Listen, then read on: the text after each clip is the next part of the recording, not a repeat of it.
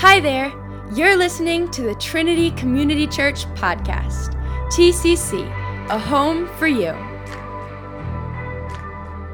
All right. What a great day yesterday. Uh, by the way, did you guys get your cross done? I'm two for two, baby. If you weren't able to do your cross, I don't know how else to tell you this, you're just not as good as me. Um, there's extras if you need them in the front lobby. Um, yesterday was absolutely incredible. Uh, it was the largest egg hunt that we've had. And I got to tell you this, it didn't start out that way.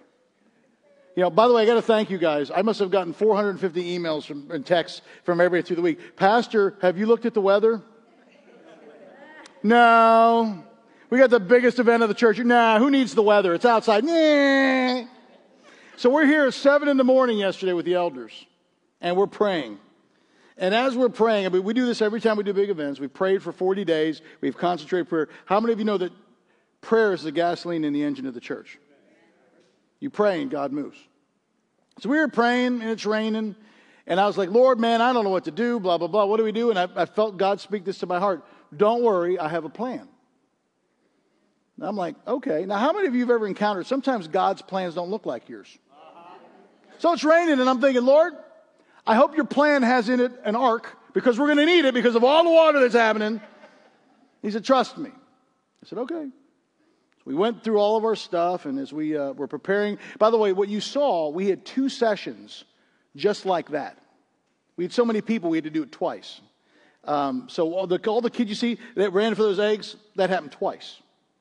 Um, so as we're getting ready, it's, it's kind of looking ominous and it's pretty looking crazy. We're getting toward the beginning, about a half hour, from, actually 45 minutes of the first session. And I happen to walk over here and I see families lined up along the side of the building, waiting to get in. First service, amongst the, the drizzles and stuff, people came. It was amazing. And, and second service was blue sky, or the second event, event thing was blue skies. And it was absolutely incredible. I had an encounter with a lady after the first session, and she had, just great. She had a kid that was screaming, ah! And her hair was wet. You could tell she had been, you know, fighting the fight and she's losing. You know what I'm talking about? And I went up to her and I said, You having a good time? And she looked at me and she started, she, her eyes got full. She goes, Thank you so much for doing this. She goes, We couldn't have a better time. And I'm thinking to myself, if that's a good time for you, I'd hate to see a bad time. so, two things happened yesterday, beloved. The first was this we partnered with Jesus and we did what he asked us to do. He said, Love your neighbor as you love yourself. Yesterday, Trinity Community Church, we loved our neighbors extravagantly. And that's beautiful. Thank you. The second thing we did is this we gave God an opportunity to move in supernatural ways in people's lives. People yesterday moved from death to life because you gave opportunities for God to do that. Some of you prayed with people. Some of you spoke with people. Some of you actually prayed with people to know who God is. Some of you prayed for people to be healed. Over the next few, two or three weeks, we'll talk about the testimonies of some things that have happened. All that happens when you make room for God. And you did that. So, Trinity Community Church, well done. You did a beautiful job. Give yourself a hand. Now, along with that, don't forget our job is not over. Uh, we have the way coming up. You know, I love the Seder thing. We have this great Seder meal. Sorry, no Seder for you. Like the soup Nazi? Take it right away. We have Good Friday stuff. It's going to be amazing for that Thursday and Friday of the way. If you've never been through it, it's incredible. It's a great opportunity to invite your friends and your neighbors, especially those that are Orthodox or Catholic or any of that stuff. They'll love, they'll love it. Then Easter weekend is going to be incredible. Don't forget, I've had people ask me, so Pastor, what are we doing different on Saturday night than Sunday? Nothing. It's three services, so all of the stuff we're doing on Sunday, same thing on Saturday night. But we need your help with this. Um, we're expecting three to 400 people here Saturday night. We need your help. I want you to, to, to think about this. I'd love you to serve a service and attend a service. Right now, we need help with kids' ministry on Saturday night. They, they just, their, their ranks are a little thin. So I want you to pray about going down and, and helping the kids on Saturday night. You won't die. How many of you, if you have a tetanus shot and a strong, willing spirit, children's ministry is for you. Get it done. All right. Um, I was excited, uh, or I am excited about where God's taking us next. Some of you know this, you know, every year when we, when we sit down and we create You know, we pray, we seek the Lord, and we create a pathway for our church. You know, what, what does God want to do in Trinity this year? And we break those, that pathway up in themes. Last month's theme was, was rooted, and we talked about all the things about what it means to be grounded in our faith. This month, we start a brand new series called Momentum. What it means for us, you and I, to move forward in our faith. Um, and I'm excited. And I want to encourage you today, if you, if you followed online this morning, or if you heard whispers as you left, you could, you could kind of tell today was a pretty impactful service. Um, people were here in the front uh, talking to Jesus. How many of you know that Jesus can fix something in your life in a moment? It Takes us years, but the Holy Spirit can fix it in a moment. Um, so I want you to be, have your, let your hearts be open today for what God wants to do in your life. I remember uh, a few years ago. How many, how many parents do we have in the room? How many of you got more than one kid? If you're a parent, you got more than one kid. I think one of the beautiful things about, about parenthood, especially with that first child, is you get to uh, experience and discover things also as a parent as your kid grows, right? We don't know what we're doing. If we knew what we were doing, you know, we'd have kids before, but we don't. I remember the first time I think we were in a Wendy's and Ty was small. It was the first time that I had my, an, an encounter with somebody that questioned my parenting style. And it revolved around a French fry. It did. Tyler was eating a french fry, and a lady came to him and she said, Sir, your son is eating that french fry wrong. I said, Okay, well, how should he be eating the french fry? Well, you understand, she goes, You have to cut the french fry up in little pieces. He's sucking and sucking on the top, and this is not good for his little mouth. I said, Well, ma'am, thank you very much. She turned around, she left, and I gave him another french fry. I didn't cut that thing up at all. In fact, if, I, if, if memory serves me correct, I think I threw a french fry at her tell me how my kidneys eat a french fry. I'll dip it in a frosty. How's that now, huh? But one of the joys of parenting is we get to follow along with our children as they, you know, encounter new things as a child, we encounter those new things as a parent. I remember with Tyler, Tyler, you know, he was probably about 11 years old, maybe 12 years old. And we were out in the mountains. We are up in Guanella Pass, and we were ATVing. There was about six of us. I was riding it around, and Tyler's on the back, and I still remember we had all the mountains, the snow-capped mountains around us. We're having the time of our life. And I remember as we're riding around having a good, you know, having good fun that day, he taps me in the shoulder and he goes, Dad, he goes, do you think maybe I could drive? Now, you know, that, that's a moment. He'd never asked to do it before. Of my children, Tyler was the most risk avoidant child that I had. You know, for him, he'd, he'd look at stuff, he's very intelligent, and he'd say, that looks a little dangerous. I don't know if I want to do that. His, his phrase as a kid was, That looks too risky. Now, Tori was the opposite. I know it's hard to believe. Tori was like, I can jump about 10 feet, that's about 20. Let's give it a whirl. So I thought to myself, this is a good opportunity for my eldest son to kind of take the helm and see what happens. So I said, Son, I think we can make this happen. I said, Why don't you sit in the front, dad will sit in the back, and everything will be fine. So I don't know if you've ever been on like a quad, an ATV. Doesn't have a throttle like this, has a little thumb throttle. So we're zipping around on a beautiful trail, and we're moving at a pretty decent rate of speed. And, you know, it's my job as a parent to look out for danger. So as we're riding, I look and I notice ahead there's a little ravine. It's not very big, but it's, it's enough, big enough to know that it's there with this little like dirt bump. And I thought to myself, this could be a potential problem. So I, I, I just tapped Tyler on the leg. He looked at me and I pointed ahead and we, we communicated in that moment without using words. The ravine's there. Be ready. Now, what I did not communicate well was how we were to, we were to approach the ravine. Somewhere in our communication, my, my tap on his leg to say, have caution, slow down, let's go around it. He interpreted that as, let's go faster and see if we could jump it. like they used to do on the Dukes of Hazzard or the Fast and the Furious. So he laid on that thing, and in that moment, I realized that we had a failure to communicate. And I, before I could get him to stop, I remember the sky being very blue. The bluest sky I'd ever seen. I felt weightless as I, as I flew through the air. You see, I had a moment of decision. As we're zipping on this thing, I could either hold on to my son and we're going to fall off this thing together, or I could do what parents should do. You put this, the kid first, and, you know, the words of Disney, I let him go. I let him go. I remember hitting the ground with such force, all the air came out of my lungs.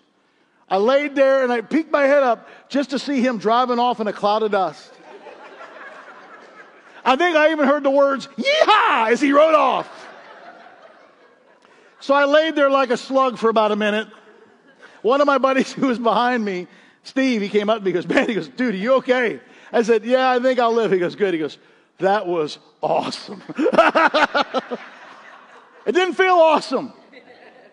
I learned that day what momentum was. This is the definition of momentum a measurement of mass in motion. I was the mass that was in motion. The strength or force gained by motion or by a series of events. The series of events was my son riding that stupid ATV and hurling me through the air. Now, here's the, the, the funny thing about momentum. Do you know this? God created all of us to have faiths that were meant to be in motion, not to be stagnant. Your faith was never designed to stand still. Your faith was always designed to have movement and force behind it. If you have a faith that doesn't have any movement, action, or force behind it, you know what we call that? Dead. It's dead. And God does not give us dead things, He raises dead things to life. He's a God of life. Now, for us as believers, in order for us to have momentum, you have to have a start. You have to have some type of beginning, some type of divine beginning. So, what does it look like for us today to take that step? To step out from where you are, to step into what God has for you now, to seize that divine moment. If you have your Bibles, turn to Matthew chapter 14. We're going to start at verse 22. This is one of my favorite passages in the Bible. If you have our app, if you go to our app, uh, you'll see all my notes on our app. If you have a YouVersion of the Bible, look for live events. You'll see TCC. Click on that, you get all my notes.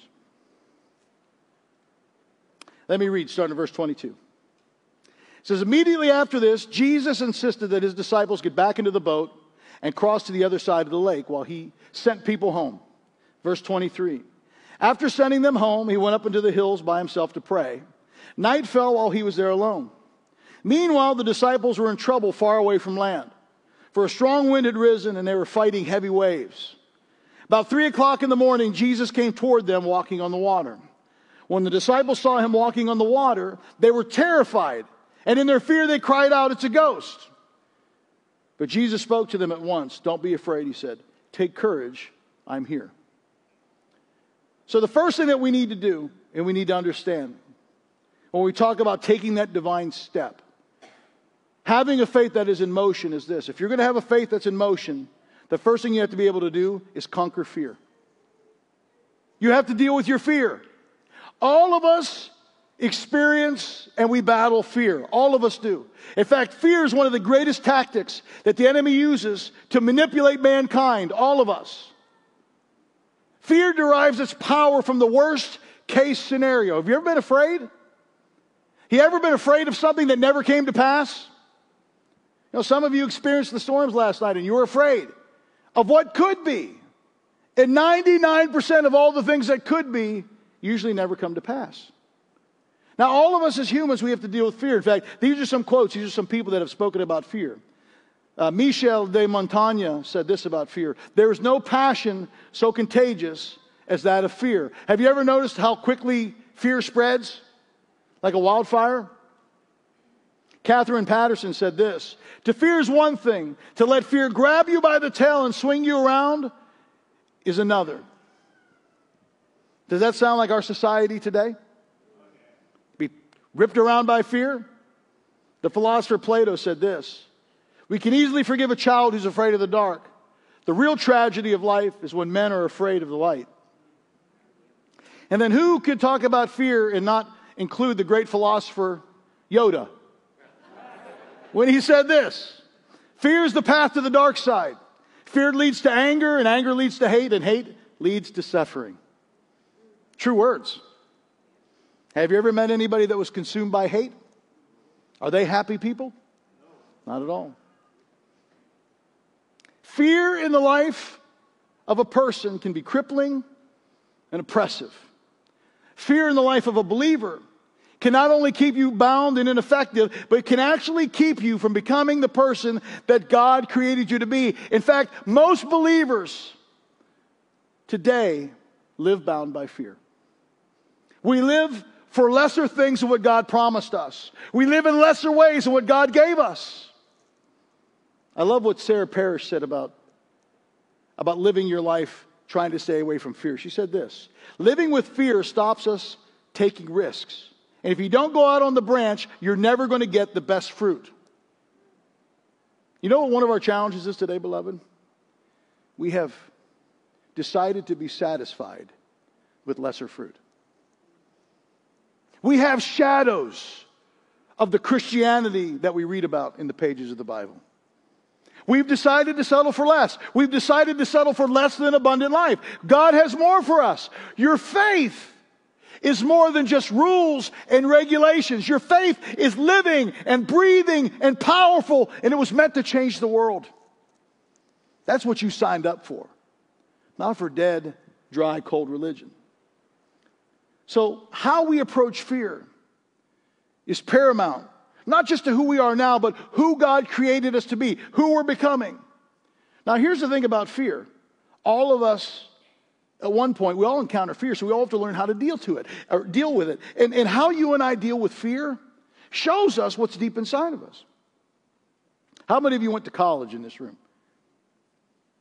I'm sure all of you have college stories, most of which you cannot speak of in this room today. Right? Depending on your college of choice.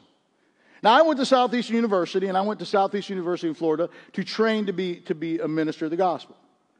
Now, our paradigm in college is probably slightly different than yours at, at, at UD. Right? You know, you may have had things that you did for fun back in those days. You know, what we did as ministers of the gospel, we had to kind of manufacture our own fun. So one of the things that we did, there was about 200 of us in Bower Hall. We, we, we lived in that one main hall. Is we had this thing, we would, we would mess with each other spiritually every once in a while. I know. It's like a, a like a barrel of monkeys. We did this thing, we called it demonization. Don't, don't judge me. Don't judge me. We would wait till one of our classmates would fall asleep. We would slide into their dorm room and we would pretend like we were the enemy and we try to scare them and then we get a reaction from them after they sleep. I know, it sounded great at the time, but it is not as great as it sounds like it is right now. So we sneak into somebody's room, somebody get on one of the sides of the bunk bed, you start to shake it. Somebody lay in front of the ground in total darkness and they start to make, you know, ghostly, weird, demonic sounds like, woo. Somebody hide in the closet and we get, and we call the name Timothy. We're here for you, Timothy. We're coming for you. And if everything worked out great, Timothy would wake up and scream, ah, and roll over in his bed and we'd say mission accomplished. If it was a really good one, maybe he'd tinkle the bed. I don't know. But every once in a while, people would have different reactions. I remember the night we, we did the demonization thing with Preston. Preston was a guy a little bit bigger than me, but about my build. He was a tough kid from, I want to say Mississippi, which means he talked funny. Had that southern thing. And on that night, I, was, I got to be the one that, that shook the bed. So I'm shaking the bed. It's moving. My buddy's on the ground going, woo. And the guy's going, Preston, Preston. Preston woke up out of a dead sleep, stood to his feet, and started swinging. He did. He started swinging. He says, I ain't got no time for you. And, and Jesus Christ, and I'm going, Preston, Preston, it's me, Preston, stop. Preston woke up. I said, Preston, what are you doing? He says, I'm not afraid of any devils. He goes, same Jesus rose from the dead lives in me. He goes, devils are afraid of me. We stopped playing that demonization game that night. Preston got rid of it all. Here's my point. In the face of fear, Preston rose because of who was inside of him. Fear reveals what's inside of us. It does. You can tell a lot about your faith by how you react to fear. So, in this passage, we see the disciples, and they're in the midst of a bad situation. They're in the midst of a storm. Have you ever found yourself in the middle of a storm? Maybe it's not a physical storm. Maybe it's a storm in your family. Maybe it's something happening in your job. Maybe it's something that happened emotionally. All of us have to learn how to navigate storms. Now, for the disciples, you know, to make matters worse, in the midst of this storm, they find themselves without Jesus. They're in a boat. Jesus is back in the hills. They don't know what to do. But then all of a sudden, in the middle of their situation, Jesus starts walking to them on the water. He starts showing up in a way that is slightly less than what they're used to seeing. When's the last time you saw somebody walking to you on the water? Next time you go to the pool, if a little kid starts walking to you on the water, get out of the water. Something bad is happening in the water, right? Because we know he ain't Jesus Christ, right? So they encounter Jesus in a way that they're not used to seeing them encounter him. By the way, God always loves to encounter us in new and unique ways. He always likes to mess with your box. Isn't it funny how we, the creation, love to dictate terms to the Creator? And how He can engage us, the things that He can say to us, the things that He's able to speak into our life. The clay speaking to the master artist. So the disciples, they encounter this. He shows up in a crazy way to remind us that He's God and we're not. He reminds us that we work for Him, He doesn't work for us. He reminds us that we follow Him, He doesn't follow us. So Jesus shows up to the disciples walking on the water, and the disciples, they can't comprehend this because they can't put into context what's going on, so they go to the closest thing they can think of He must be a ghost. So everybody's freaking out in the situation until Jesus decides to speak. And he says this in verse 27. Jesus spoke to them at once. Don't be afraid, he said. Take courage. I'm here. Now, what's interesting is when you look at this passage, actually in the Greek, it reads a little different. That word I am is actually ime, which makes the passage read like this Don't be afraid, take courage. I am is here. Does that sound familiar? I am. Now, that Greek word, ime, I am, comes from the Hebrew word, hava, which actually is the I am word used in Exodus chapter 3, verse 14, when Jesus spoke to Moses from the bush. It says, God replied to Moses, I am who I am. This is uh, to the people of Israel, I am has sent me to you. You say that to them. I am has sent me to you. Now, why did Jesus say it this way? Why didn't he just say, Boys, I'm here? He said it this way to remind them once again of who he really was. I am, the God of the universe, is here to deal with your little storm. Beloved, I know your storm seems massive. And I'm sure it's a pretty big deal to you. But remember this the God that we serve, you know those rings that are around Saturn? He put those there. You know that Mariana Trench that's seven miles deep? Do you know who knows what's under there? He does. He created the trench with his, picky, with his pinky finger.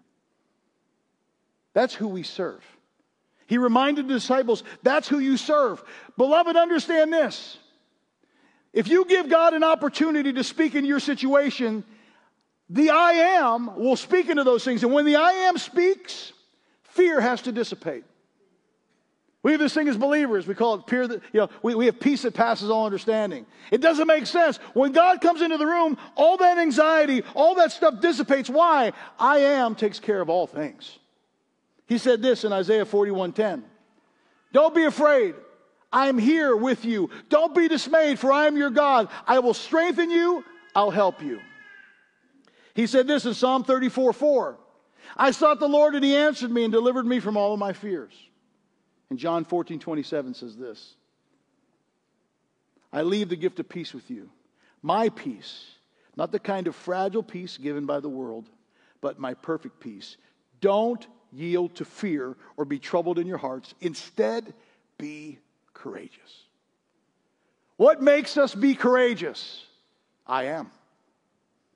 The presence of I am.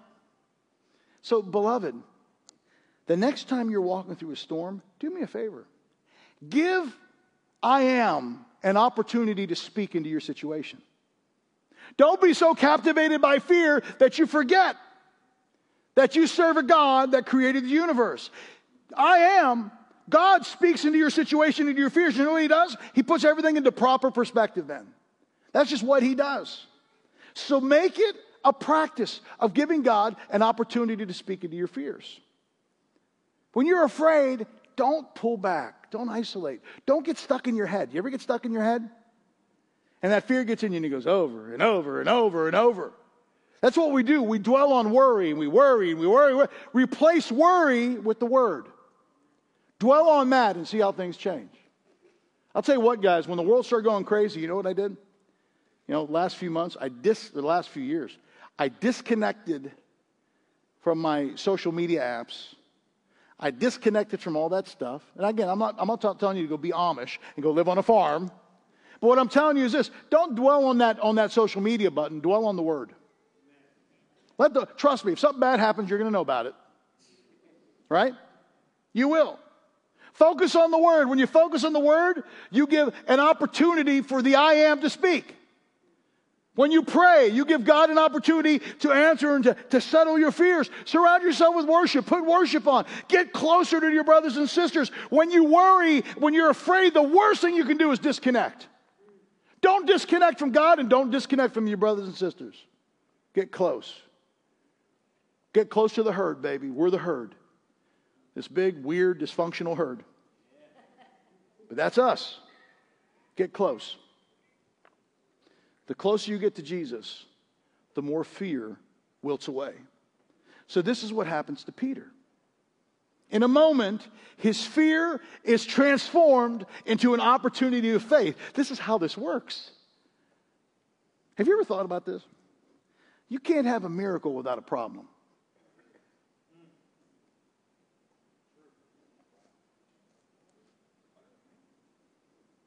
You ever thought about that? You can't know God as your provider unless you have a need. You can't know God as Jehovah Rapha, your healer, unless you're sick.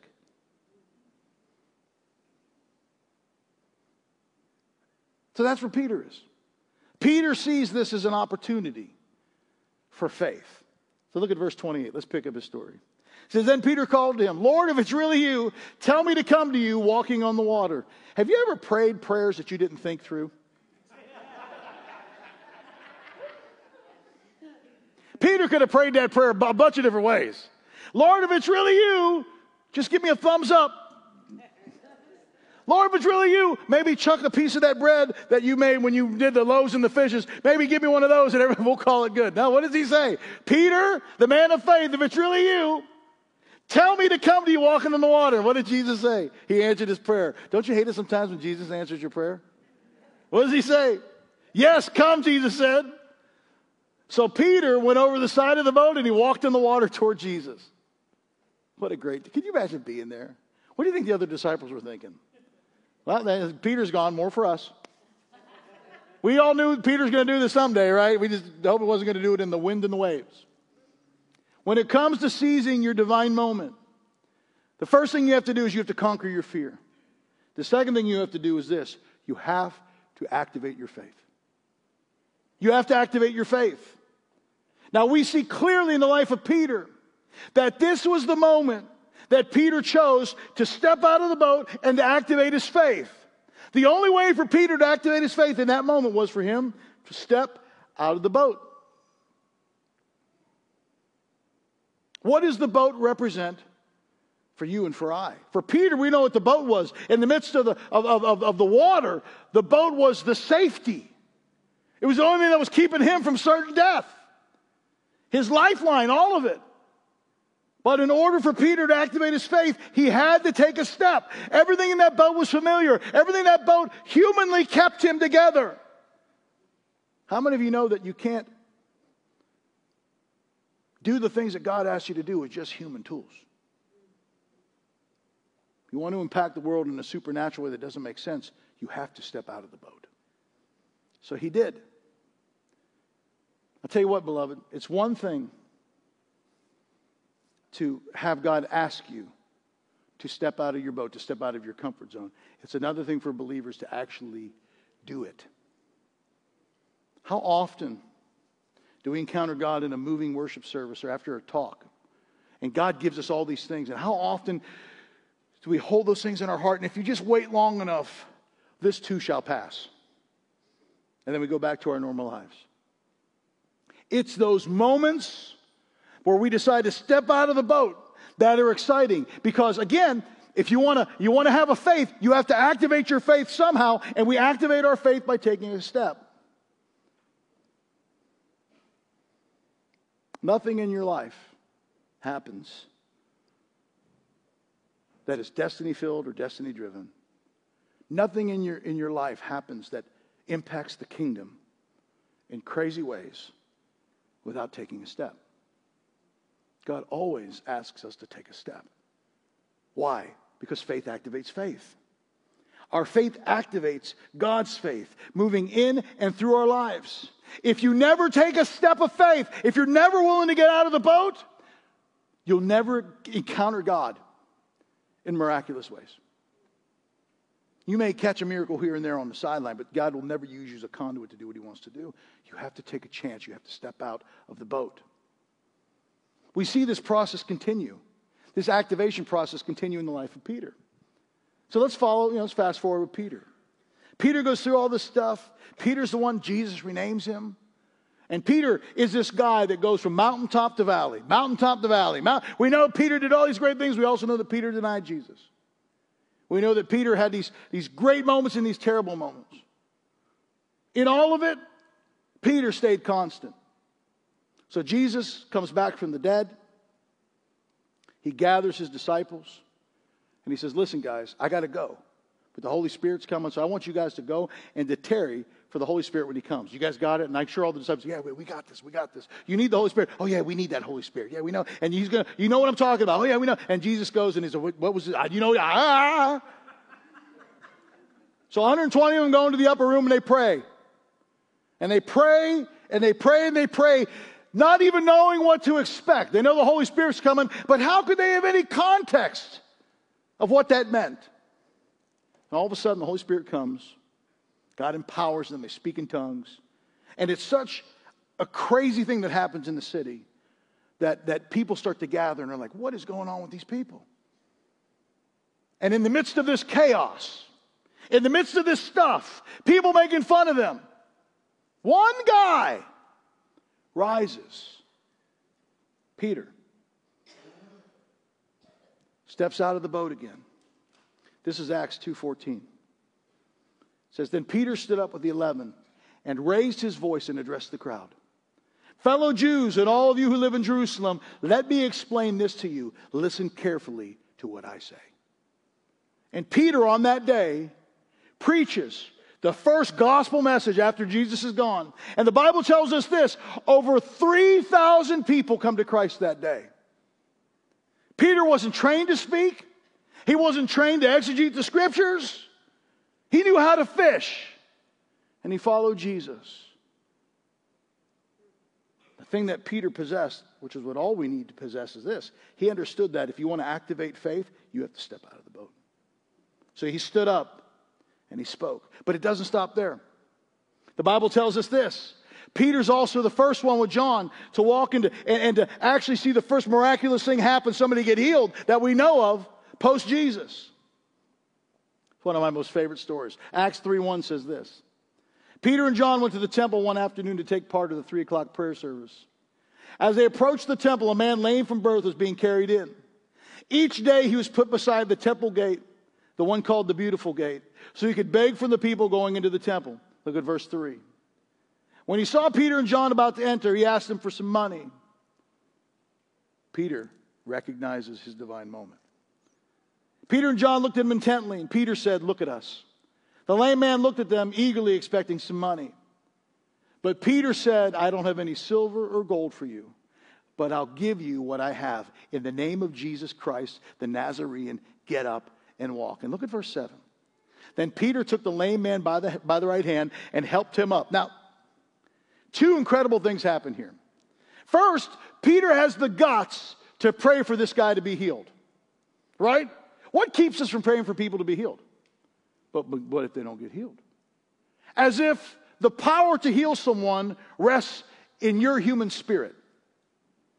How many of you know that we don't heal people? It's the Holy Spirit that lives inside of us that heals people. So that's the first moment. But he, then he did something that was nuts. He helped the guy up. How many of you know helping the guy up was an act of faith? Right? Faith activates faith because we help that guy up and his legs aren't, you know, okay, I think we got, ah! Not only does it not happen, but you injured somebody. Where did Peter ever see anybody reach down and help somebody up to strengthen them? He saw Jesus do this with the crippled guy at the pool of Bethesda. As he was standing, because there's an element of faith here. The element of faith is Peter lifting the guy, and there's also an element of faith of the cripple saying, Okay, let's see what's happening. Let's see what's and he stands up, and Peter, and together, faith activates faith. You have a miracle. It says this and as he did, the man's feet and his ankles were instantly healed and strengthened. He jumped up, he stood to his feet, and began to walk. Then, walking and leaping and praising God, he went into the temple with them. Look at verse 9. All the people saw him walking and heard him praising God.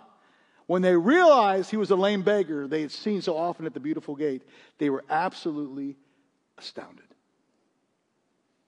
Beloved, when you step out of the boat, you activate faith. Do you want to experience more of God's miraculous power? Step out of the boat. Do you want to experience more of what God has for you? Step out of the boat. Do you want to see more people healed, set free, delivered? Step out of your boat. Stop complaining about people and pray for them. You know the best way to change somebody? You can't change anybody. Only God can change a human heart. That's why God said, pray for your enemies. Guys, we cannot change people's mind by our slick words. Only the power of the Holy Spirit can do that. So let's do something crazy. Ready? Let Him. Let Him change them through you. How many of you want to see people, you want God to use you to see people healed, set free, delivered? You want to see people use you to move people from death to life? then step out of the boat. Give God an opportunity to do that. Let God activate your faith. Faith activates faith. Say that with me. Faith activates faith. One more time. Faith activates faith. We are people of faith.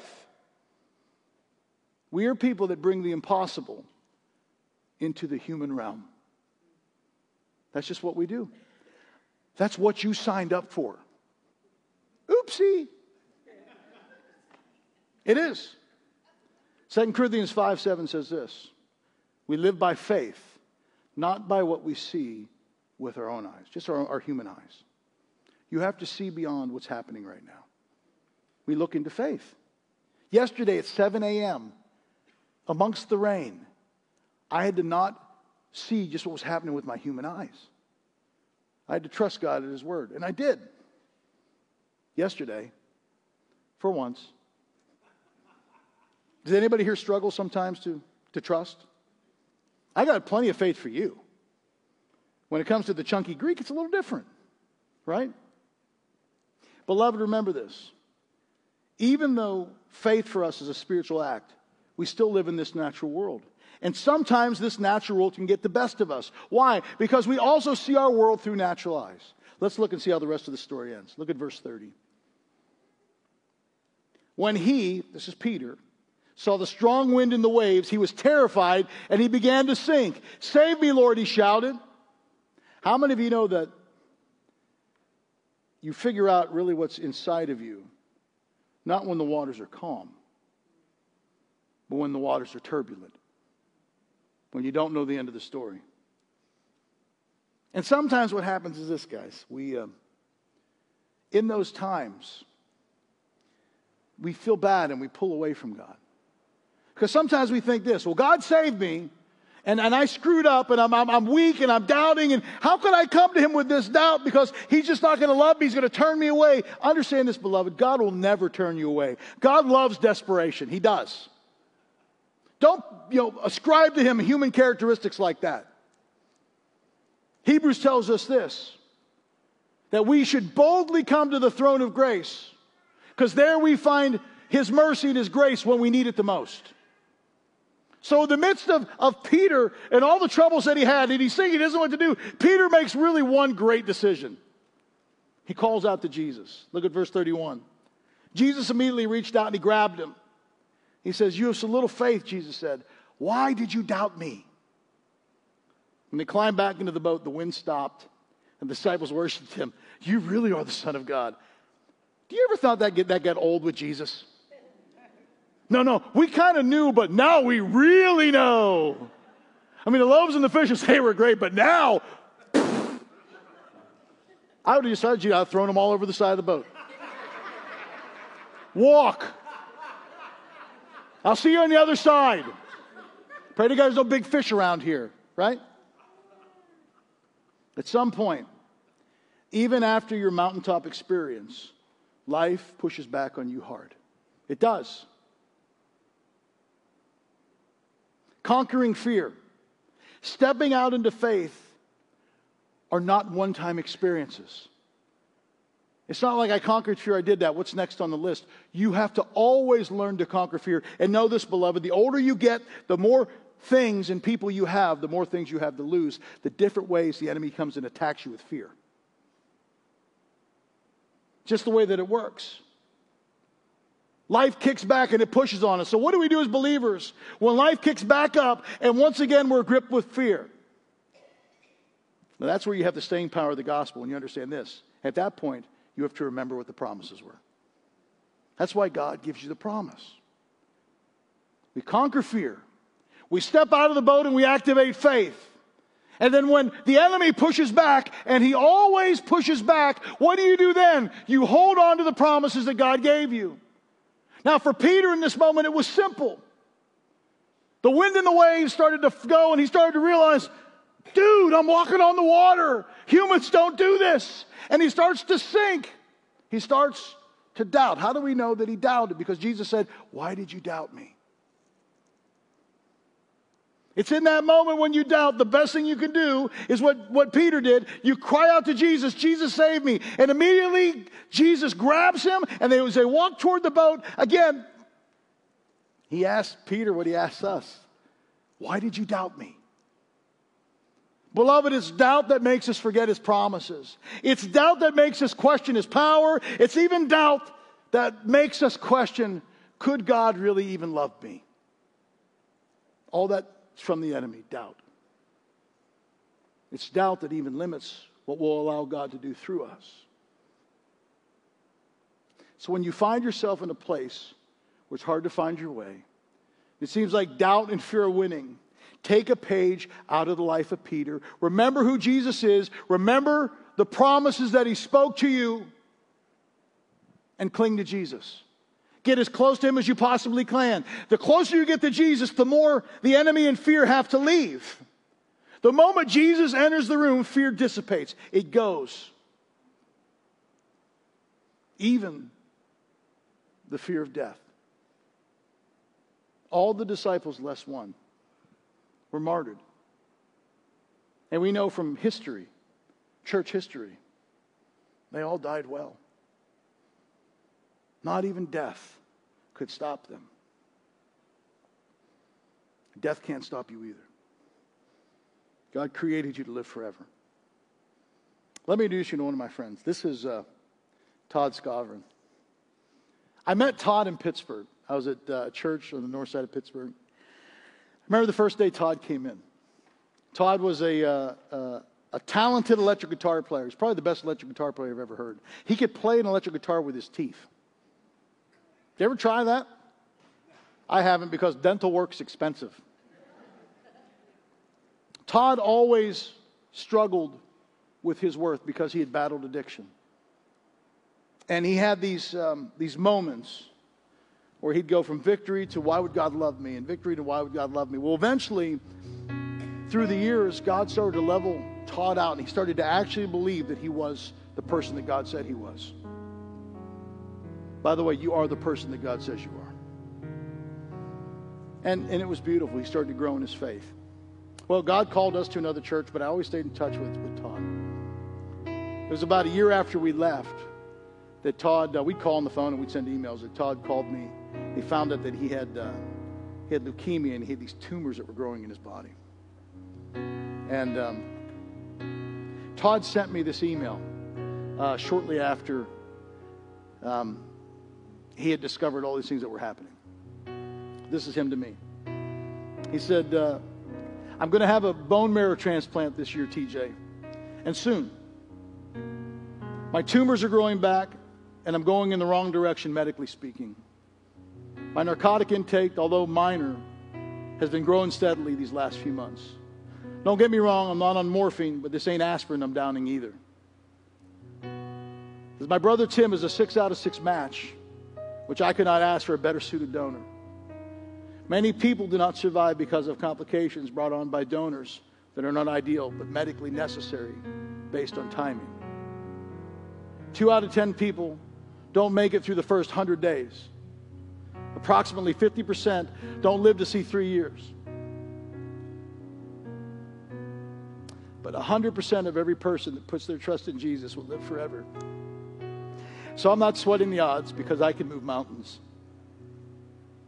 Please pray for my wife and my family members. They aren't in a relationship with the Lord. I think that God can bring many to Him if I can show His strength at work in me. I usually keep it hidden under a bowl. For some reason, I'm getting this feeling that God's about to take away the bowl or something. I don't know. Strange vision, I guess. Says, I'll take you up on that sandwich with pleasure. We ate a lot. Well, I know that's shocking to you, but we did. Also, we'll once again draw guitars together and sing praises at the old rugged cross. I'm feeling prophetic today. Until we meet again, I love you, Todd. Todd passed shortly after he sent me this email. Todd held on to God's promises, and Todd died well. He was a light for his entire family. I got to sit with his wife Sarah and his brother Tim. I knew all of them. And the way he faced death was a testimony to them. Do you know why? He wasn't afraid. He wasn't afraid. He knew who he put his faith and his trust in was faithful. And Todd's story is still being told today. All of that for Todd started with a step of faith. He had to get out of his boat. And he did. Faith activates faith. So as I was praying for this week, I was like, Lord, what do you want to do today in our church? I know this is crazy. If we can figure out what God wants to do, my job is really easy. And I felt God spoke two things to me. The first thing he said to me was this Today I want to deal with fear. Some of you have lived in fear for too long. God wants to obliterate fear. For some of you, fear has been this rudder in your life, and God wants to take that thing and He wants to exchange the fears that you live with for faith. You've lived in fear too long, you've been bound too long. God wants to set you free. That's just what He wants to do today. Stop yielding to fear. The second thing that God wants to do today is this He wants to activate your faith. He wants to move you into your next season. But, beloved, none of that happens without a step. You have to be willing to take a step to see yourself the way that Jesus does and to do what Jesus does. Step out of your boat. So, we're going to do something crazy today. Stand with me. We're going to sing a final song. And as we sing this song today, I want you to embody it. If you struggle with fear, if you struggle with these things, let these words of the song, let these be a prayer that you can kind of lift up to God. And we're going to pray in faith as we sing this that God's going to set you free. After we get done through it, the, the ministry team will be here. Man, if you need to pray and you need help to be free today, we're here to pray with you. Even in the midst of the song, if God puts on your heart to come to the front, you come to the front. Today's the day to take a step. Thanks for listening to the Trinity Community Church podcast. We hope this met you exactly where you are. To learn more about us, head to our website at tccde.com or follow us on social media at Trinity Community Church. TCC, a home for you.